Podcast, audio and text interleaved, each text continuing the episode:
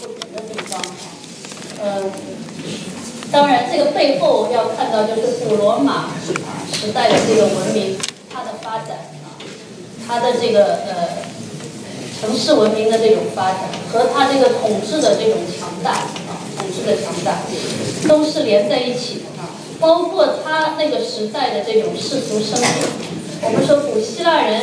啊，他最隆重的，或者说这个也是最绅士的，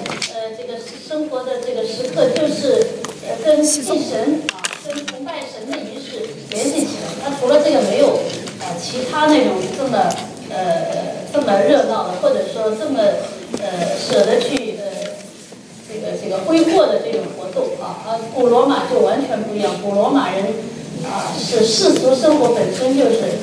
非常非常的。奢华，如果不理解这一点，也没办法理解古罗马人啊，有这么多的建筑的类型啊，它真的是世俗世俗的这个呃生活的这样一些建筑的类型啊，特别突出的是什么啊？像这个斗兽场啊、牧场啊，都是为了享乐啊，都是为了享乐。那么我们当然还是关注这些建筑啊，这些建筑建筑和这个环境的关系。对古罗马的考古研究是几百年了啊，几百年。这个是到二十世纪初的这个考古的所有的积累，把古罗马城的啊，古罗马时代最呃最昌盛的时候这些城市的这些空间和建筑恢复出来啊，恢复出来是这样。这个当然不是现在的罗马城啊，呃，所以我们也从另外一个角度看到古罗马这种建造的这个。啊这种辉煌的啊，这种成就啊，辉煌成就，或者说这个城市的骄傲啊，这个是两千年前啊就建成这样啊，建成这样。那么呃，建筑艺术的啊这种创造啊，包括建筑工程技术的创造，包括城市空间的塑造，这都是不得了的啊一个发展。呃，这是古希腊人不好比，不好比。当然，这个背后还有这个。整个的这个财力啊，这个财力有这种有这么多的这个能力去建设，呃，那么呃，所以每一个时代的建筑，你要看在什么角度去评价它。那像我记得艺术，呃，法国有位非常著名的艺术史学家，他是从艺术的创造性的角度去评价啊，那就罗马就。古罗马就谈不上，他认为创造性的最伟大的时代是两个，一个是古希腊人的创造，第二个就是哥特建筑的创造，这两种都是呃非常伟大的创造啊。古罗马是学古希腊啊，但是这种呃从另外从工程技术的发展啊，这种建造的这种呃成就，建造的成就，包括空间塑造的这种成就，其实在古罗马建筑是不得了的啊。呃，所以我们引用一位呃历史学家的话说，罗马人的建筑自始至终就是围绕仪式塑造空间的艺术。当然，他把这种很多享乐的活动，其实也包含了他的这种仪式概念啊，仪式概念。但是从建筑的创造的角度看，它的这种宏大空间的建造。这个建造不是说光把它这个空间给搭建出来啊，而是它成为一种艺术的形式。所以呃，我们可以看到呃，这个对于古罗马建筑的这种特征的描述里啊，其实最后就是说，我们知道古典注释是古希腊人这里啊，呃，就形成了非常优美啊，或者说非常完美的这种注释的形式。但是古罗马人把古典注释的多种的使用发展出来，他依靠这个注释的最基本的语言啊，最基本的美学的原则，但是他塑造了就是说非常连续的空间，空间的艺术的连贯性是靠这种注释的语言去完成的啊。待会我们去看，比如说看它的大型的浴场空间啊，这个复原的。这种这种场景，我们就可以看到啊。那么呃，也有人就是还有就是古古罗马人，因为他的统治的疆域非常的大，他把自己的文明传播出去啊。他实际上继承古希腊文明啊，特别是把古希腊啊建立起来的这种文文明，其实是推向了西欧啊，呃，这个影响了非常大的地方。那么呃，所以历史学家也说，古罗马的建筑，当然这个历史学家是在西方，呃，在西方为中心的历史学家啊，他就说古罗马建筑是一种国际式，因为我们现在去看，即使到了北非啊，还有古罗马的建筑啊，而且它的这种形制、艺术语言非常的相近啊，非常相近。所以古希腊的建筑的传播，它还有一些地方化的特色啊，像我们讲的古古罗马的呃一部分啊建筑的特色是有呃伊特鲁利亚文化影响，伊特鲁利亚文化啊当中很大的一部分是古希腊文明的一种地域性啊地方性，而古罗马的这种影响是直接的啊直接的。所以我们说西方现代建筑是一种国际式啊，其实那个时候。从某种程度上说，也是国际式啊。我不知道我们的中国传统建筑是不是也相当于一种国际式啊？因为它的影响是地域是非常非常大啊，非常大。呃，中心轴线啊，人工环境秩序维和多样啊，这些是理解它的这些，这些都是用我们现在的语言来描述它的特点啊，它的特点。然后最大的就是连续复杂的内部空间啊，这个连续复杂的内部空间是依靠它的拱券穹隆的技术啊，极大的依靠，然后才可以把这种连续空间做出来啊，做出来。呃，这是古希腊人远远没有达到的。那么我们还是关注一种建筑和场地的关系啊，这里有一个可以对比的一种呃阅读。当然，这个这样对比阅读比较简单嘛啊，但是我们可以从中看到古希腊和古罗马建筑的不一样的地方。这里还是回到古希腊啊，那那个呃现象学建筑理论的研究里，特别把这些建筑和环境啊和场地和景观的一种关联，而且这种关联是建立在人啊。建立的这个神话宗教的这种基础上形成的这种关联啊，那么称作为这个呃建筑在这个建造的这个环境里建构了一种场所精神啊场所精神，呃，在古希腊建筑的这个阅读里啊特别突出的体现啊，因为它不仅说是说建筑和场地有很好的结合这样一个现代的说法。而是你要回到它的神话世界啊，它对自然的解释啊，呃，他的神话的整个神话的这样一种呃一种一种呃一种生活啊，来理解这个关系，来这个神庙和神圣的呃，就是说神庙啊和神圣的维和处形成的一种场所，这是他建立的一种生活世界啊，生活世界。那么他把神还用人的形象都表达出来了，甚至赋予人的性格啊，赋予人的品性，所以古希腊的神也有各种各样啊，呃，也有这个各种各样人的感情啊，人的关系，人之间的关系啊，这个大家都呃有这个概念。那以这个来看古罗马的圣地的建造啊。这个是在呃比较早，就公元前八啊八十年左右，在罗马附近啊，在罗马附近的这个遗址，可以看到古罗马人他呃，我们知道古罗马人继承了古希腊人的这个神话的啊这样一些这个神话的世界，然后再呃呃这个转变成古古罗马人的这个信仰的神的世界啊神的世界，那他也是要有。神庙来崇拜这些神，做仪式。但这个呃，罗马附近的这个圣地的啊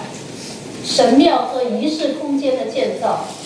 我们看到的是跟古希腊是不是一样啊？啊，很不一样啊。用现代人的话讲，就是说它的人工空间的这种塑造啊是非常强大的啊。当然，同时它是。和地形结合，它形成的这个序列的空间都是用人工的呃建造来完成的啊，而且是复杂起来的啊。从这个山底下这个坡地啊，走上这个坡道，然后进入这个一一个层这样一个层面的空间走廊，然后在当中再进入第二个层面，再进入这个广场，最后这个神庙啊和神的位置是在像一个圆形巨塔一样的这个空间里，这个空间。所以它的一个人工的序列是非常的复杂啊，非常这是这个考古的这个现场啊，然后这个是复原的形式啊，我们可以看到这种空间序列的复杂性啊，但是它并不是说和场地没有关联，而是有独特的这个直接的关联啊，所以历史学家也说，就是说古罗马人称这样一种。地方叫 g e n e l o c 啊 g e n e l o c 就是这个土地之灵啊，我们也翻译成场所精神，就是这个土地这个环境是有灵性的，因为你这种建造，因为你这个神的住所的这样一种建造啊和人的活动，使得这个土地有有灵性啊有灵性，所以这个不仅仅是一种自然特性的啊解释啊。而且也是和人工的这个有秩序的这种空间组织结合起来啊，形成这样一个空间。所以这个空间被看成是从单体建筑到连续空间，然后在他们的世界里是跟宇宙秩序统一的，跟神的世界是统一。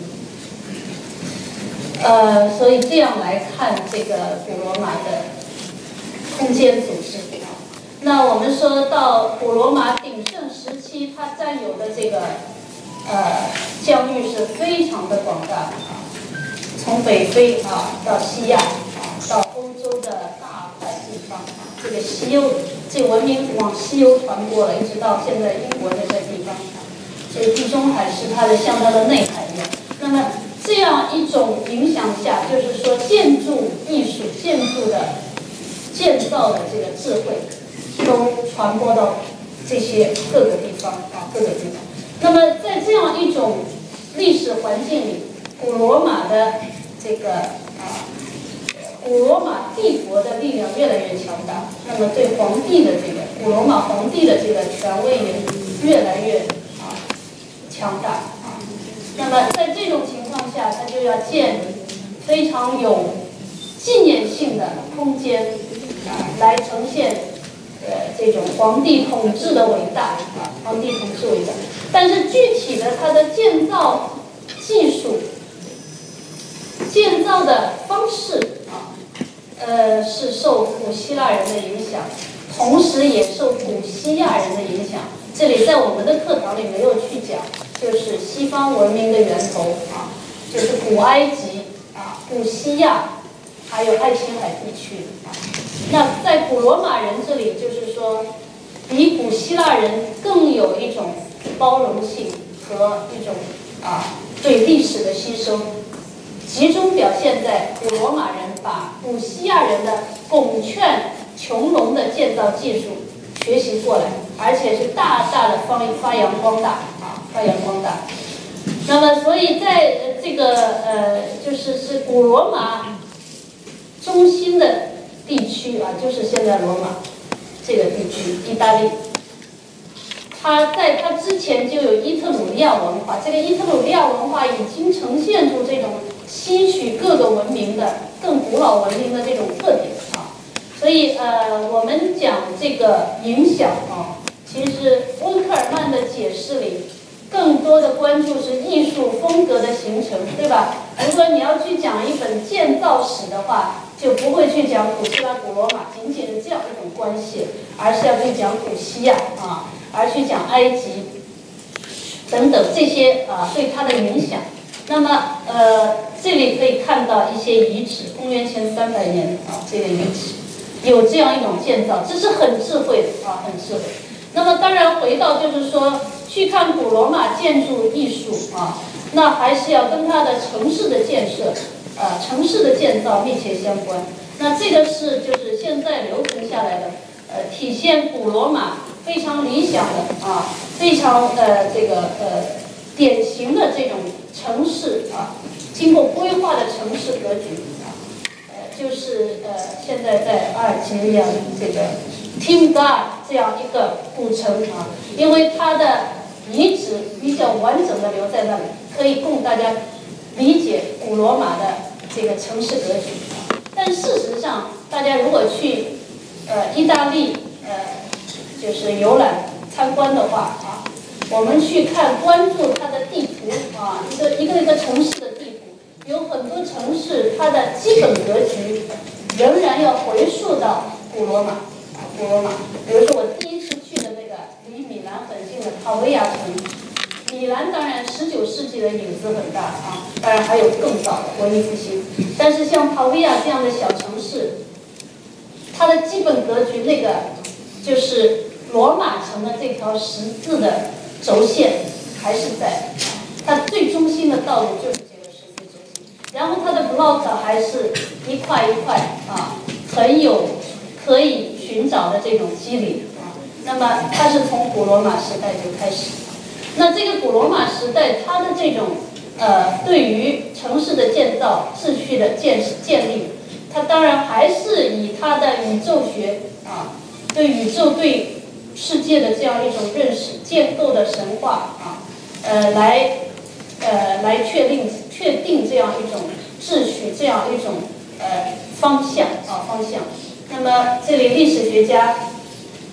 研究说，古罗马人建造城市的时候啊，当然这里很复杂，都是考古学啊，还有这个呃古罗马的神话的研究，宗教呃古罗马时代宗教生活的研究啊，还有政治军事的各种方面的研究，呃，来理解古罗马城市。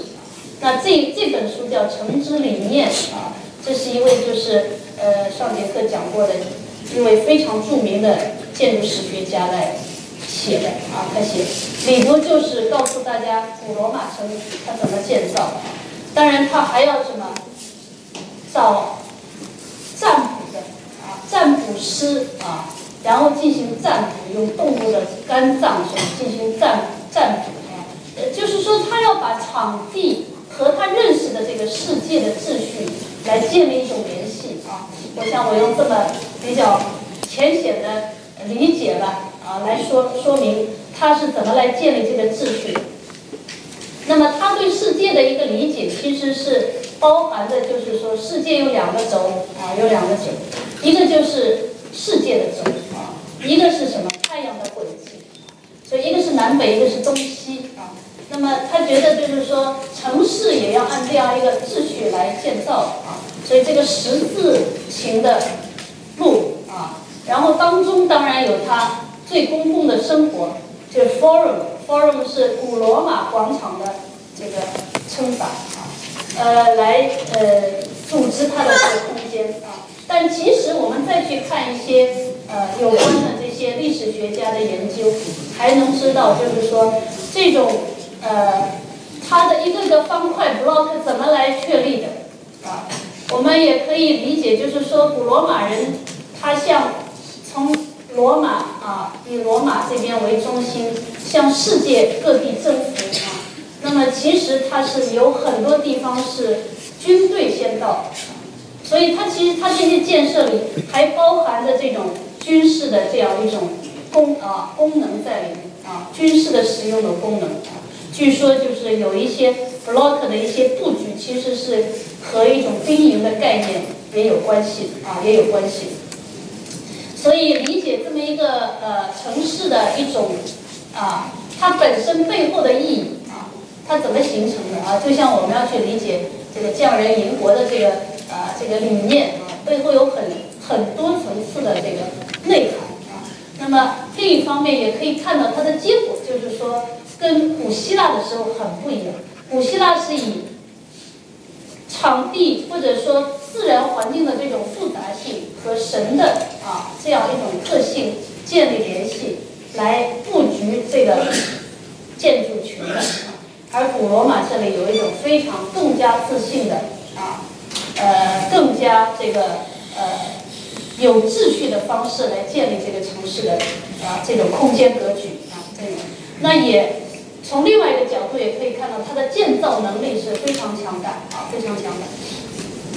Team Guard 啊是典型的啊，那我们可以看到这个 Team Guard，当然这个前面还要带一句，其实我们可能其他的课里也学过，就是说在希腊古希腊的呃时代啊，特别是小亚细亚一带。希腊的这个城邦，呃，再去殖民的这些地区，也有一种呃城市的格局，就希伯丹姆斯啊，喜欢用希伯丹姆斯来呃，他来呃呃，据说是由他来设想的这种城市格局，也有方格往事，但这个方格往事的意义啊，它的功能跟古罗马城市是不一样的，古罗马城市是更加强调啊它的一种秩序。啊，然后这种秩序慢慢的啊，一个是对一个地区的一种一种统治啊，一种统治啊，对宇宙秩序的解说啊，然后还有就是慢慢的这种空间的秩序也是为古罗马的呃非常强大的皇帝歌功颂德的啊，那就渐渐的我们可以看到在古罗马广场的本身的设计里越来越。体现出来，这个就是说，汀加的这个城市，它的遗址，古罗马的遗址，啊，非常非常珍贵了，因为它就是一片废墟，让大家看到过去。我刚才讲的，呃，意大利其他那些城市，它就是一点一点的，中世纪、文艺复兴、巴洛克、十九世纪叠加了很多很多的建造，而这个是。本身是可以回到过去去看，还有我们知道像庞贝城啊，庞贝城，那城市的话题也是非常的复杂啊，非常复杂。那么我们再看到就是古希腊和古罗马建筑的这种啊不同的地方啊，古罗马的建筑就是更加有啊有这种野心啊雄心，也更加有能力啊来建造更有秩序的人工空间啊人工空间，从这个。呃，剧场的这种特点啊，也可以看到啊，可以看到这个建筑人和自然的关系之间的这种变化。这个古罗马的剧场就完全是一个人工的这样一个环境啊，古希腊的它是依山而建的啊，依山而建。还有这个建筑本身的这种，包括剧啊，剧场的这种演出方式等等啊。都是一种人工化的环境啊，当然有极其强的一种继承性啊。那么我们这里最关注的是什么？就是这个古罗马的呃这个广场的这个设计规划和设计啊。呃，这个规划和设计集中体现出古罗马人如何来呃这个呃建立一种纪念性的广场啊，纪念性的。而且是一种空间序列，用建筑的语言来建造一种可以建立一种空间的序列。那么我们在这个之前，我们知道其实啊更古老的时候是谁啊非常有这种能力来建纪念性空间啊，那就是啊最强悍的就是埃及人啊，埃及人能建造这么宏大的啊一种纪念性空间。但这种纪念性空间主要是一种非常强有力的，也是一种很压抑的一种空间，是不是为人活动的啊？不是为人。而古罗马人建造了很多很多都是真真正的有各种复杂功能为人活动的空间啊。那这种空间的塑造其实影响到两千多年啊，呃，十九世纪呃文艺复兴时代，十九世纪甚至。中世纪的教堂的空间啊，这种原型其实都可以回到古罗马空间，所以太非常厉害啊，非常厉害。那我们可以从这个城市本身可以看到，这种空间的连贯性啊是如何展开的。那么现在古罗马的这个市中心的这些古罗马的废墟啊，它因为呃，当然这个古罗马城被破坏以后，一直几百年一直在那里遭受破坏。这种保护的意识是现代人的意识，所以一直到十九世纪的时候，还有非常呃大的一种建设啊，啊，在这些遗址上建设，呃，在文艺复兴巴洛克时候甚至历史学家描绘说，古罗马的这些建筑的这些呃废墟成了这个采石场啊，成了采石场。所以那个保护的意识是现代意识，但是到了现代，我们可以看到这种意识是呃非常非常强烈。在最市中心的地方，要用商业开发来讲，是最啊最值钱的地方。只要有一点古罗马的废墟，就马上就让啊，所有的建造都停止啊。所以在市中心的地方可以看到古罗马的废墟啊，古罗马废墟。然后这个呃整个的这些考古的研究里啊，去再现古罗马时代的这个城市的辉煌啊，这个工。就是说，我们不说别的，就是工程建造是非常非常的强大的啊。如果没有这种庞大的帝国啊，没有这种工程建造的智慧，还有这种组织啊组织的这种呃力量啊，呃，当然还有这种财富的力量，是都没有办法理解这个城市这么宏大啊，这么宏大。那还包括这个整个的一套设施系统啊，呃，这个。像这个输水渠啊，它会把罗马附近山上的水用这个输水道啊，人工的把它呃运进来啊，运进来。所以这是一个庞大的系统啊。按照工程技术，城市的发展，这个系统是有各种各样的建造智慧啊，有各种各样。那么我们看，就是说从建筑学的意义上，那么。就特别关注这个建筑本身的特点啊，还有就是空间的组织的这种方式啊。所以古古罗马人致力把空间作为建筑表现的积极的方式啊。他们最为重视的是内部空间，还有就是建筑在城市框架中的关系，这一点是古罗马人非常厉害的。那我们看就是说它的这个呃古罗马帝国广场啊。它其实是一系列的空间的一种啊，这个扩展啊，呃，它每一个广场都是有啊，呃，最早是纪念战神的啊，然后慢慢的就是演变为真的是为罗古罗马皇帝歌功颂德，因为出去征服世界胜利回来啊，一个是建凯旋门，还有就是说啊，是为呃国王的这种呃这个为皇帝的这种。呃伟大啊，统治者的这种伟大，建立这样一些纪念性建筑啊。那么这个广场的这种组织，跟啊对于呃雅典卫城这样的建造啊，和它的建筑群的布局来看，那是很不一样的啊。它一定是在城市空间里这种人工环境的纪念性空间序列的组织呃而取胜啊，而有它的独特的特点啊。所以在这个。呃，这样一种环境里去理解它的神庙啊，它的神庙依然是非常重要。但是它的神庙的建造，就是已经是呃跟这个周边的环境的关系已经非常不一。就是说，它是神庙是广场里面的一个重要的要素。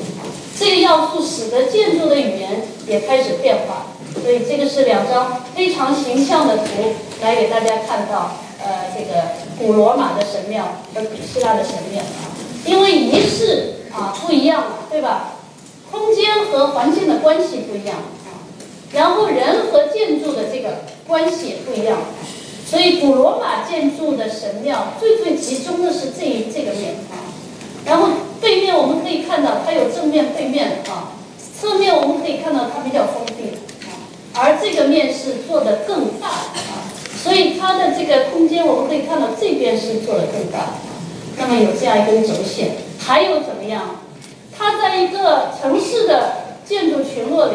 它要凸显出来，所以就是做高台子啊，高台子。呃，这个是都不一样，而且古罗马人呃要把建筑做的呃高啊，也非常宏大，尺度非常宏大，也要做的很华丽啊。所以从建筑的柱式的形式上，它更是用什么？喜欢用克林斯柱式啊。后来我们知道，它在发展出一种什么复合柱式，都是一种非常有装饰感啊，也非常豪华的形式。呃，这是一个解读啊，一个解读。那么从这里可以看到，像尼姆的这个呃像尼姆的这个呃古罗马神庙啊，是很宝贵的啊，很宝贵的文物啊。呃，可以去再去设想那个时候的整个的广场，因为边上已经没有，整个广场里它是怎么样凸显出来啊？尼姆是法国南部的一个城市啊，所以我们到法国的很多城市可以看到，特别是南部啊，离意大利近嘛啊，可以看到什么？呃，这个剧场，圆形剧场啊，呃，还有输水渠道啊，还有什么？神庙啊都有，呃，后来在这个对面有一个现代很现代的建筑，是谁做的？大家知道啊？Roman Foster 做了一个，Roman Foster 反正大家可以想象他做的什么，就是玻璃的房子啊，玻璃的房子。所以在它的正对面，嗯，就是有个玻璃房啊。但这样呢，就是说城市空间机理全都在啊，一个广场。所以这里头有一个现代建筑，非常漂亮，然后就看了这些古建筑啊。可惜我们这种城市破坏的太厉害了啊，太厉害了。所以这种建造的这种新老的这种非常有趣的对话，就很难啊，很难去展开。嗯，再来看这个广场啊，那么就是一，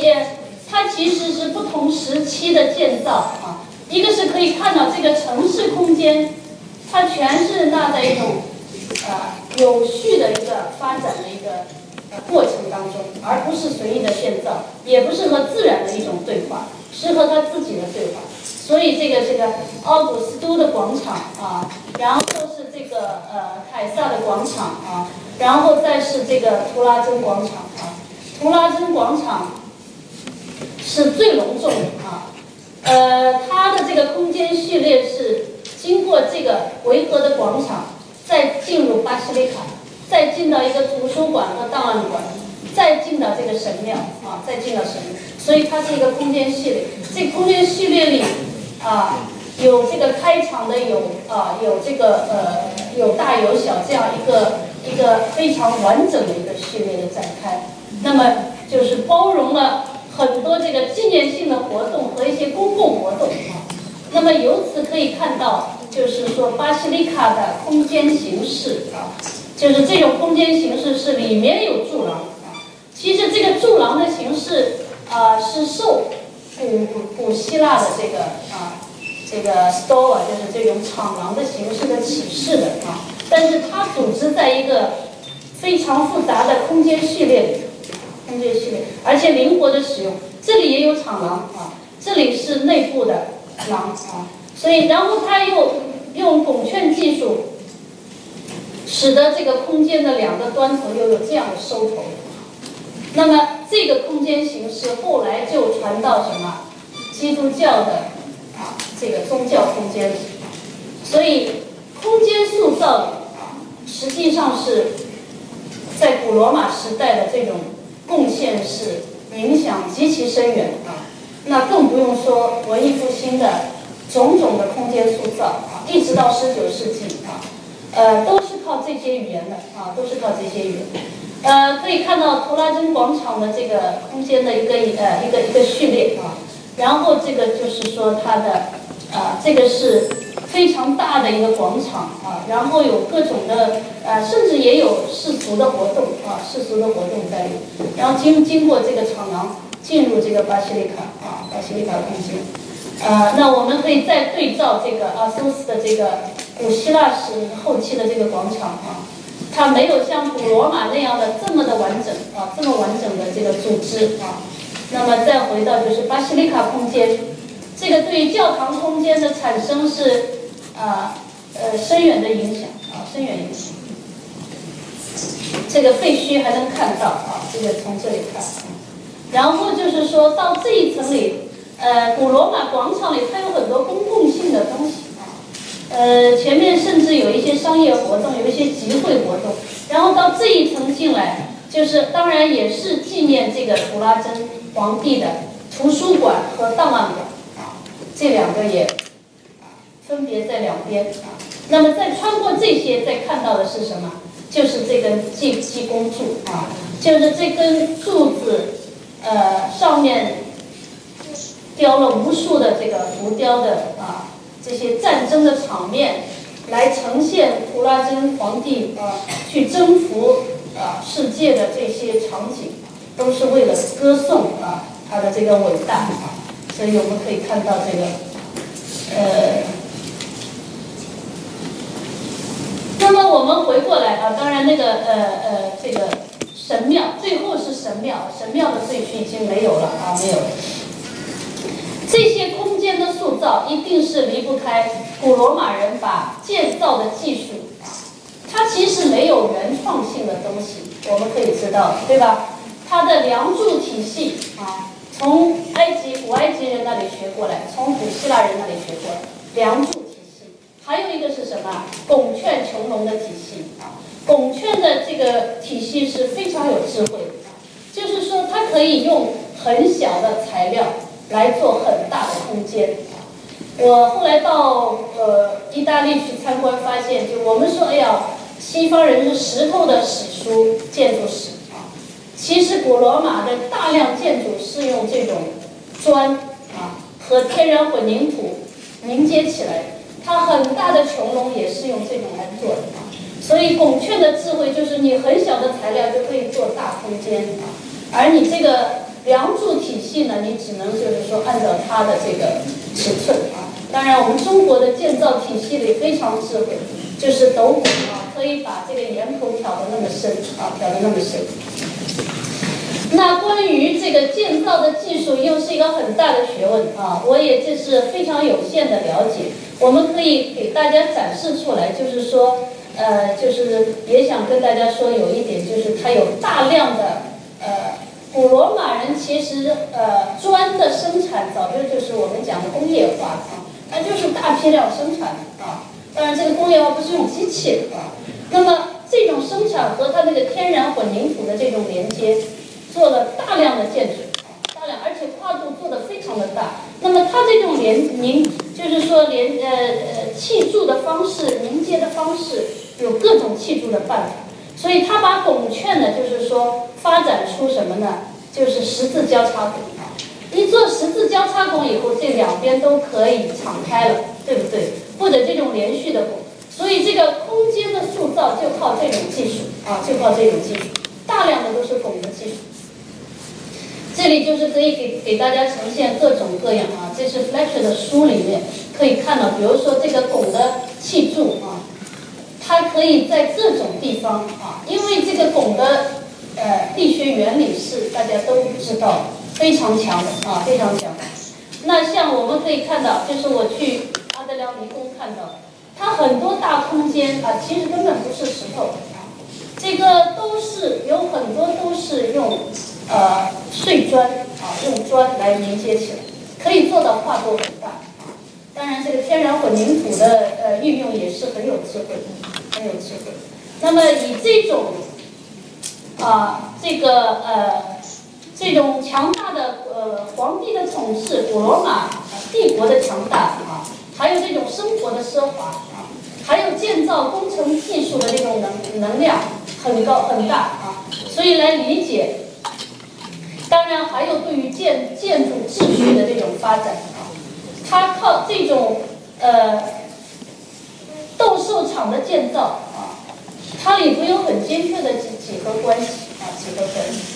然后把这个呃这个椭圆形的空间建造起来，而建造的整个的这个空间塑造，全部就是靠拱券技术，全部靠，呃，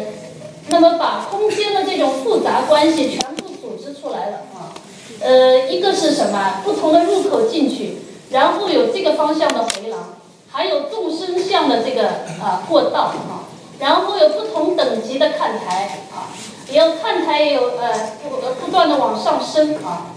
所有的这些都是靠这个它的这些建造技术完成的啊，所以很复杂很复杂的一个系统啊，这个呃呃这个本身它本身这种建造的阅读。啊，应该说需要很多的很深的资料啊，很呃很很详细的资料。但我们可以看到它的这个呃建造的这种成就啊成就，包括还是有细部，又是非常的精确啊。它这个一一百八十多米长啊，一百八十多米长，呃，可以容纳啊，有的说容纳五万人，有的说更多啊。所以我们现在讲，这是公，这是两千年前的建造啊。所以我们现在讲说，呃，我们造了什么万人的什么什么体育馆啊，什么这些类型啊，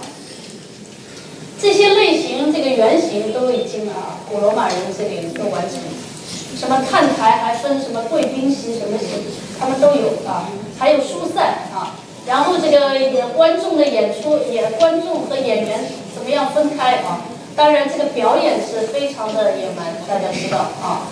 呃，但是从建筑来讲是，呃，是不得了的一种创造啊，不得了的创造。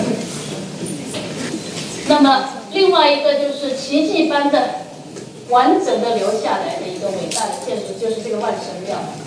很多建筑都被破坏了。这个万神庙是非常神奇的留下来，因为它的跨度是很大很大，呃，有三十三十多米啊，大家知道啊，这些大家都背得很熟了啊。那我们再看一下，就是说你怎么去阅读它？一个是就是它的一个单一空间做到这么宏大啊。这个不说别的，就是建造技术是一种奇迹啊！这个跨度一直到十九世纪才被打破的，所以呃，它还是最基本的就是砖啊，呃，石头砖，天然混凝土，就是这样的方式。另外，我们可以看到它的空间塑造，万神庙就是万神的啊庙宇啊，众神的庙宇。那么，它要做一个圆形。圆形，但是入口仍然是要神庙的入口啊，所以古罗马人为什么说会塑造空间？就是说他去找到一种办法，使得一个完整的圆形空间和一个神庙的入口空间要连接起来。这种连接是靠啊古古希腊人已经形成的注释的一种。建筑艺术的设计方式，把这个空间一个一个连起来啊，连起来。所以从外面看，当然是古罗马式、古希腊式的神庙啊，当然规模大很多啊。呃，所以他们用这个克林斯注释啊，呃，还有更多用复啊复呃这个复合，因为这个比例这么的啊，这么的宏大的注释。呃，这个比例呢，就是说用本身客观上用，呃，多一个注释也很难做啊，很难做。那么原来山花上怎么样？肯定有很多装饰啊，后来被都被破坏，被破坏。但是不影响它的这个空间本身。它后来我们知道，在七世纪的时候变成一个教堂了啊，变成教堂。那么原来这个神庙和前面实际上是有空间关系啊。它不是一个孤零零，所以这个仪式空间是一个一系列的塑造啊。当然后来就被破坏了啊，破坏。但现在这个广场还在啊，广场在。然后我们可以看到这个前面有这个喷水的方尖碑，这种形式是典型的什么时代的形式啊？啊，看到古古罗马对的啊，看到罗马城的广场里的这种喷水和。方尖碑还有雕塑的这种这种设计，那是就是呃巴洛克时代以后我们会说的巴洛克时代就是他又把空间重新组织了，所以呃罗马城的那种骄傲就在于它一层一层的伟大的建筑都在那啊都在那，呃我们可以看到就是根据研究复复原回去的这个呃古罗马时代这个神庙和广场的关系啊。又是一个场廊和空间的关系，再加一个神庙啊，所以这种演变啊，那么这里我们可以看到，就是说，呃，一个古希腊的入口啊，神庙的入口形式，然后通过这种呃过度的塑造，进入一个非常宏大的圆形空间啊，所以这种就是叫啊，呃就是西方史学家叫 shape shaping space，塑造这个空间啊。那在古希腊的时候，它还是很单一的啊，就一个一个建筑啊。那在我们的建筑文化里，也是属于呃一种单一的空间形式，相对来说，它不是一种连接的一种发展啊，而是本身一个个很完整。而西方建筑的传统里，它就是慢慢的就是塑造建筑、塑造空间，就是一个个连贯的空间。而它的手法就是这种建造手法和呃古典注释的一个语言啊一个语言。那么其他的当然我们说这个尺寸啊什么有呃六米厚的这个墙啊，大家可以想象那个时候其实没有什么计算啊，呃所以要决定造这么一个跨度的建筑是有大的勇气、强大的自信啊。呃，据说这个建筑建造过程好像没有塌掉过啊，没有塌掉。其实后来建造教堂啊，建造很多大重楼的建筑，曾经就垮掉了啊，垮掉，因为就是不知道是不是能建成啊。所以这个是可以看到这种建造的这种奇迹啊。而且不仅如此，他把这个内部的这个空间的塑造，我们所谓的这个塑造这个。呃，内部空间的形式做的非常灵活，啊，既有这种很厚的墙的支撑体，它要支撑这个大穹楼嘛，啊，但是它又挖了很多的神龛啊、壁龛，来塑造这个神庙空间的内部啊，所以它的手法很多。然后另外我们可以看到，就是在十七、十八呃十八世纪的时候，呃，这些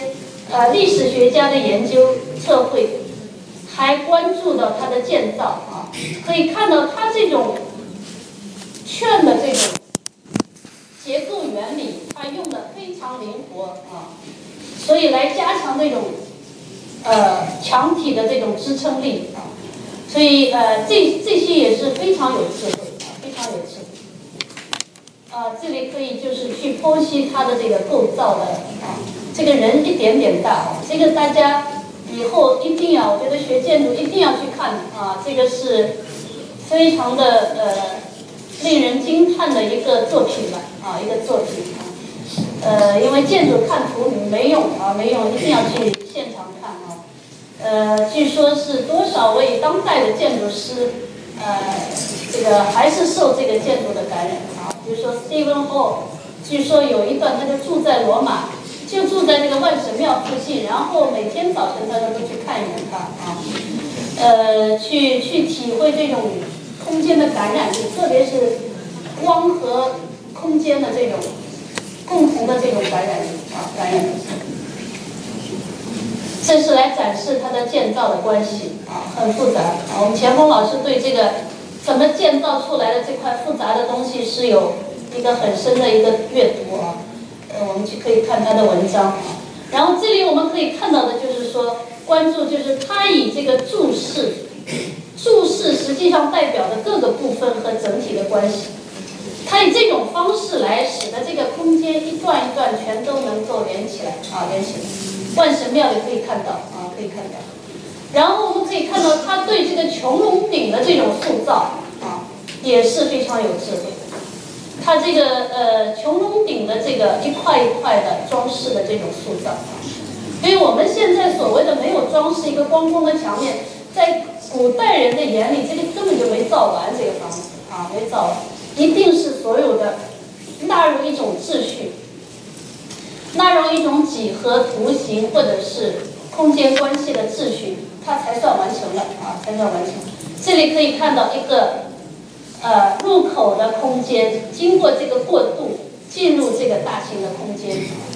所以呃，这种连贯性这是古希腊人做不到的。还有这种用这个神龛的这种方式来塑造整个的这个立面啊立面，然后最后当然是这个光进来啊，这个光本身这个这个洞口本身有八点九米啊，大家可以想象这个啊，这个尺度其实很难想象。我们每个人就一米多嘛啊，还有八点九米一个一个一个一个一个洞啊一个洞，呃，当然那个时候一个是光要进来，那个时候但是也没有这个上面怎么做也不知道啊不知道。然后这个洞上大家说那不雨就下进来了吗啊？那就是下进来了啊。呃，意大利嘛还好不怎么下雨啊不怎么下雨。有一次我去，正好是下过雨了，看到就是万神庙里面有点湿啊，就是这样啊，不装玻璃的啊，不装玻璃。那就是说，复杂空间的更复杂空间的塑造，就是什么建筑啊？就是浴场啊。这个浴场当然从功能的角度说。意大利人真的是，就是古罗马人真的是非常会享乐啊，因为他把这个浴场的设施做的是非常复杂啊复杂。从建造的建筑艺术的角度，就是他有能力塑造这么复杂的空间，因为这个一个连一个啊一个连一个。这是在罗马的卡瑞卡拉浴场，卡瑞卡拉就是一个一个皇帝啊。这个浴场本身的这个建筑就有两百多米长，一百多米宽啊。然后整个场地的占地有四百多米，边长啊，巨大的一个公共建筑，古罗马时代的公共建筑。呃，这个斗兽场是这个又是另外一个啊，对。当然就是说，呃，历史学家说的也对，其实大家仔细去看的话，古罗马建筑的外部，它并不是很关注，对不对啊？万神庙的外面。就是正立面是很重要。古罗马建筑最精华的全是在里面啊，里面做的极其精致啊。还有就是空间的这种塑造，序列空间的塑造。卡瑞卡拉浴场，大家可以从平面去看，它的空间已经是一个综合体了啊。就我们当然现在，为什么你们不同意啊？啊，就是一个综合体啊，里面什么？有洗冷水浴、温水浴、热水浴啊，啊，然后还有什么？还有当然服务空间，还有演讲厅，还有图书馆，还有竞技表演，这肯定肯定肯定可以说是个综合体。你们是不是正好在做综合体啊？啊，好好，看到古罗马人怎么做综合体，还要要供水的，还要排水的啊。这些所有的都在里面啊，都在里面。当然，我这么就几句话讲，到底这个空间一个个序列怎么展开，我们还没有足够的这种资料去看啊，我们只能看一些地方啊，一些地方。呃，就是冷水差不多其实是像一个游泳池一样啊，然后这是温水，这是热水啊。所以呃，从另一个角度讲，这个洗澡跟我们现在洗澡怎么样？肯定不一样啊，肯定不一样。它的这个洗浴空间是如此有纪念性啊，所以，所以后面纪念性空间就是这个样子嘛啊，就是这个样子。呃，所以我们如果要去理解它的呃洗浴文化还要去了解他们的啊更多的史料去了解。但是我们关注到的事实就是什么？他做了这个冷水浴的这个浴场。那么所有的都是用什么拱券的这个技术，把它一个个面展开啊，一个个房间，一个个空间连贯，就是这样啊，所有的都是这样的。这是冷水浴的地方，就是在这里啊，这里是露天的啊，露天。但是我们可以看到它这种拱券、穹隆的这种灵活的使用，它就是开开场式的，形成了建筑的立面啊。它一定是完成一个建筑的一种形式的呃塑造，才算是完成。这个就是温水浴的地方啊，呃就是这样啊，呃这个宏大的不得了的啊，呃而且我们可以看到用了十字交叉拱以后，就是说有开场的一个面啊，所以有采光进来可以啊，有采光。这是根据考古研究去恢复的啊。那么我呢，就是去看看过啊，这个呃，这个空间当然顶已经没有了啊，但是这个空间里面的呃这个状况和这些大的这些半圆的拱，基本上就是它啊，就是它啊。我们去想象，我当时进去的时候就觉得哇，这个呃古罗马人怎么这样洗澡啊？不可思议啊！这个我跟张斌老师还有王玉老师一起看的啊。十几年前了啊，这是一个复原的啊，就是从呃冷水浴、温水浴啊，这是温水浴。好的，热水浴是一个穹窿顶。那么这里就是给大家展示的，就是说，古罗马人用了这种结构技术，然后用了古希腊人创造的注释的这个语言，他就非常灵活的用，去塑造所有的空间啊。所以这一点是呃，一直到文艺复兴，一直到古典主义，十九世纪这些建筑。都离不开这种方式啊，所以他这些创造、这些发展都在啊。后面呢，只不过是为了不同的功能，去塑造不同的空间啊，或者是有不同的意义啊。但是这种技术的方式和建筑的呃形式的语言的方式，都已经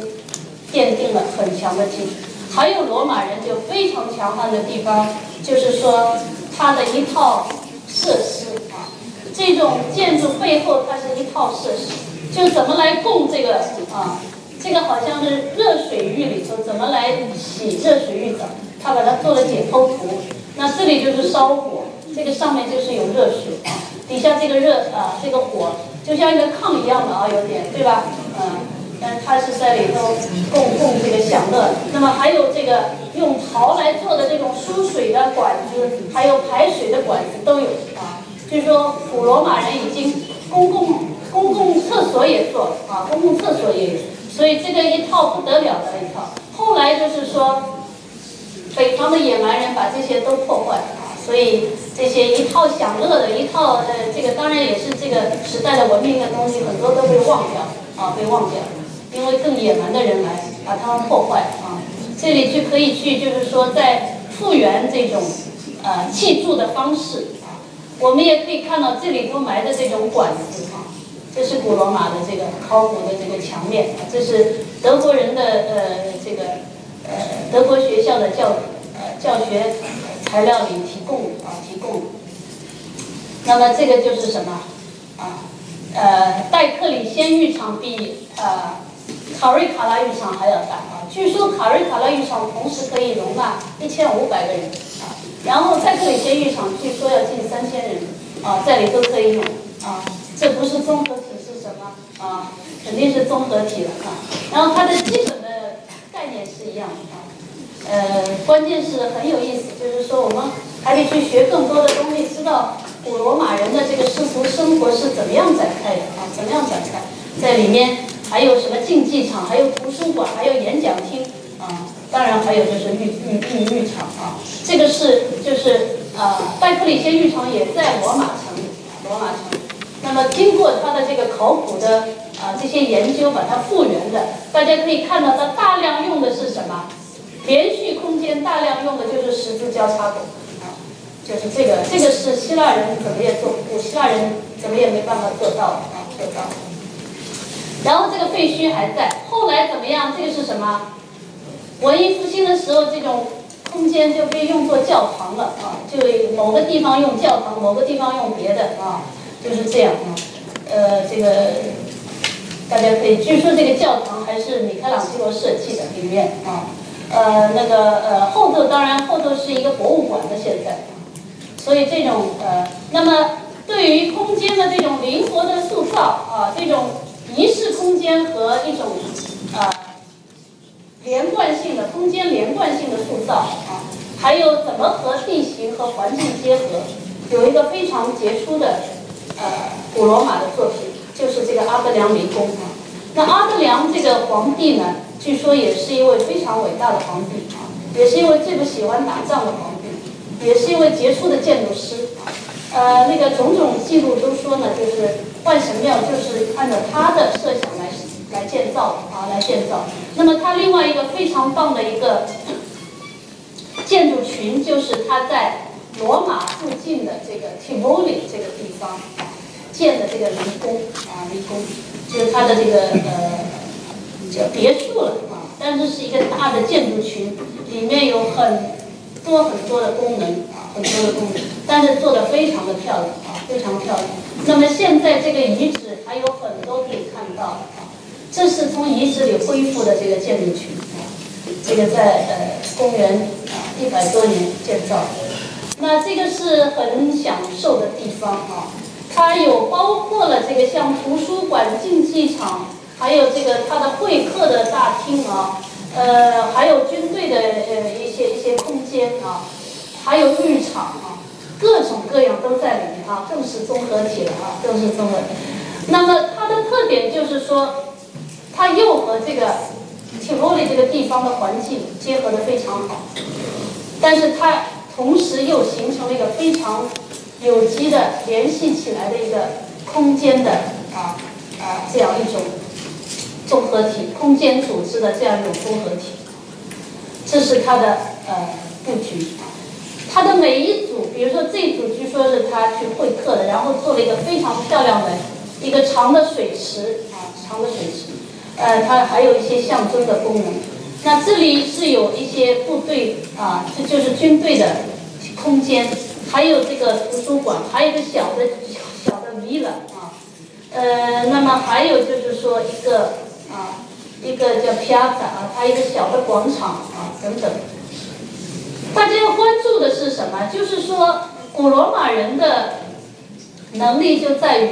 它每一个空间都有仪式性、有纪念性，非常完整。但是它同时又有很有这个呃很有秩序的一种连接。比如说这个 villa 啊，这个 villa 的连接其实是把这两个空间过渡过来。然后这里的空间我们可以看到，每一个都是有一种非常呃有秩序的一个过渡。把建筑的序列空间啊，这种连接性啊，纪念空间的连接，还有跟场地的关系，甚至还有跟景观的关系，都可以解决啊，都可以解决。所以它是一个空间的一种组合。这种空间组合就是说，各种建筑形式和空间塑造都可以整合起来啊。然后它的这个不同的轴线。可以交汇起来形成过渡啊，特别关注它的转角的空间，还有就是说它每一个空间里其实不光是自己，还有一个很好的景观。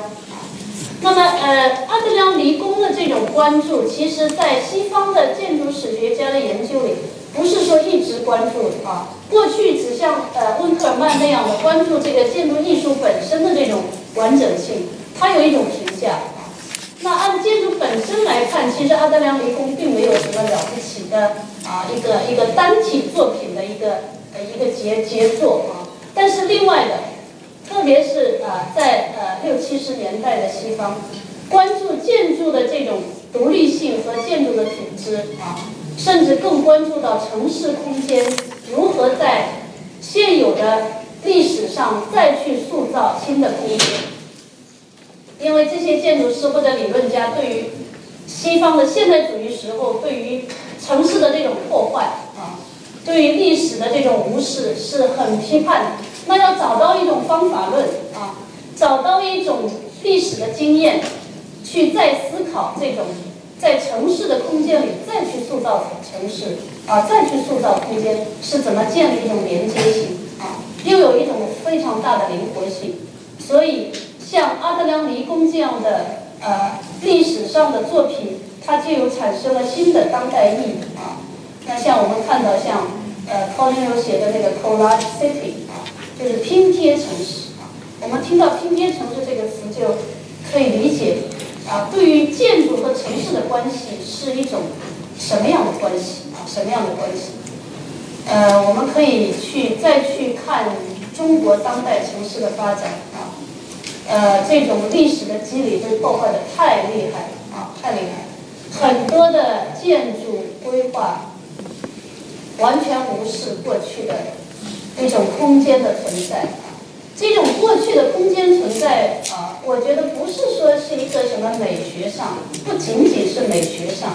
其实它是有一种生活的一个机理在啊，有一个历史的关联性在。我们有很多很多的设计。我们再可以反思一下，我们现在做的综合体，你是在哪里做的啊？你是在什么城市空间里做的？这个城市原来有什么啊？它的边上有什么？呃，其实再去这样看看，呃，古罗马人不见得就比我们要差啊，很多都比我们要先进啊，先进。我们以后讲到文艺复兴的建筑的时候更是啊，呃，文艺复兴建筑有很多它的形式是为塑造一个广场做的，不是为他自己做。当然，现在的建筑师因为自己也很骄傲了，很很自大，做一个作品就要永恒的，要要独一无二，大家都要都要觉得它是一个呃非常伟大的创造。这个时候，他对城市的这种关系就不管啊，就不管。呃，我们来看这个阿德良离宫，就是他会见客人的这个一个一个一个开场的大厅，然后前面就是有一条非常长的。啊，一条水池啊，我非常非常喜欢这个建筑啊，这个这个空间啊，它应该说是啊集集群的建筑啊，单体的建筑，建筑和景观的关系啊，都一起去阅读的啊，不是光光一一种一种视角去阅读它啊。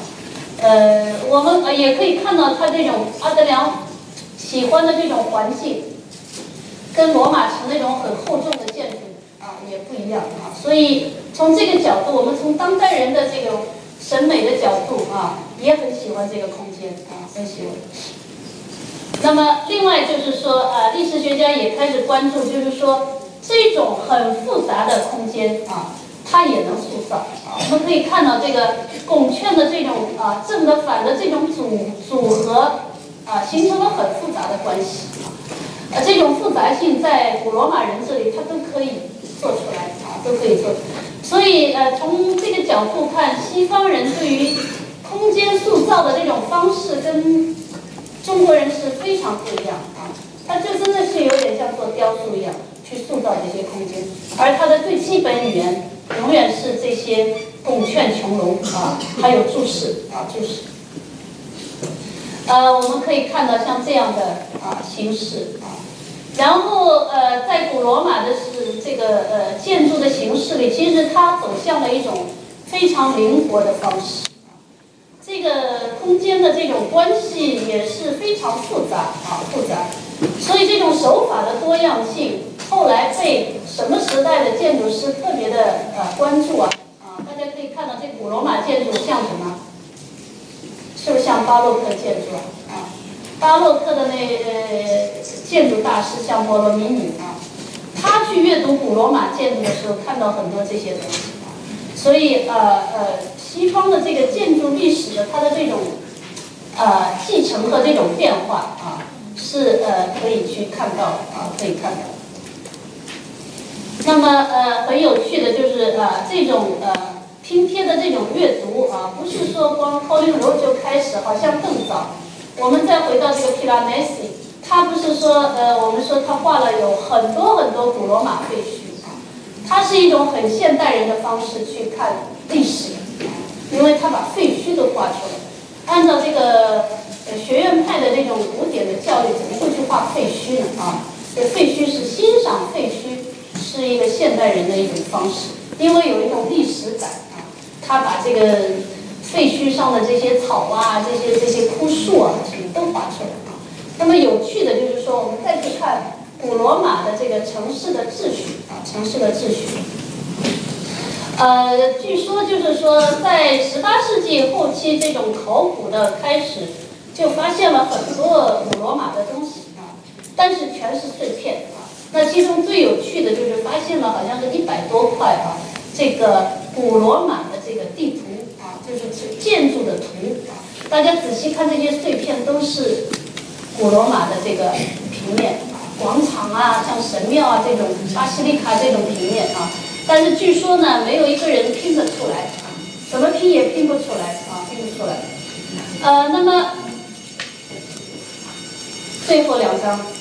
，Piranesi 其实他是有他自己的这种方式去理解古罗马的空间塑造，所以他把。各种对古罗马的这个废墟的这种呃记录啊，然后调查认识以后，他自己来拼这些地图啊。其实这个完全是他想象的，想象的。呃，但这种想象里，我们可以看到，就是说所有的复杂空间都在一个秩序里面啊，怎么样变化的。所以呃呃，这是其实这个我觉得这个根本是理解这种古罗马时代空间塑造特征的啊，是它是理解的啊，或者说它呈现了这种特征。即使说这个根本不是真正的古罗马，啊，呃，他把各种各样的空间都联系起来，啊，所以我们再回头看罗马人自始至终就是围绕仪式空间塑造啊空间的艺术，啊，围绕仪式，呃，希望对综合体设计有所启示。下课下课。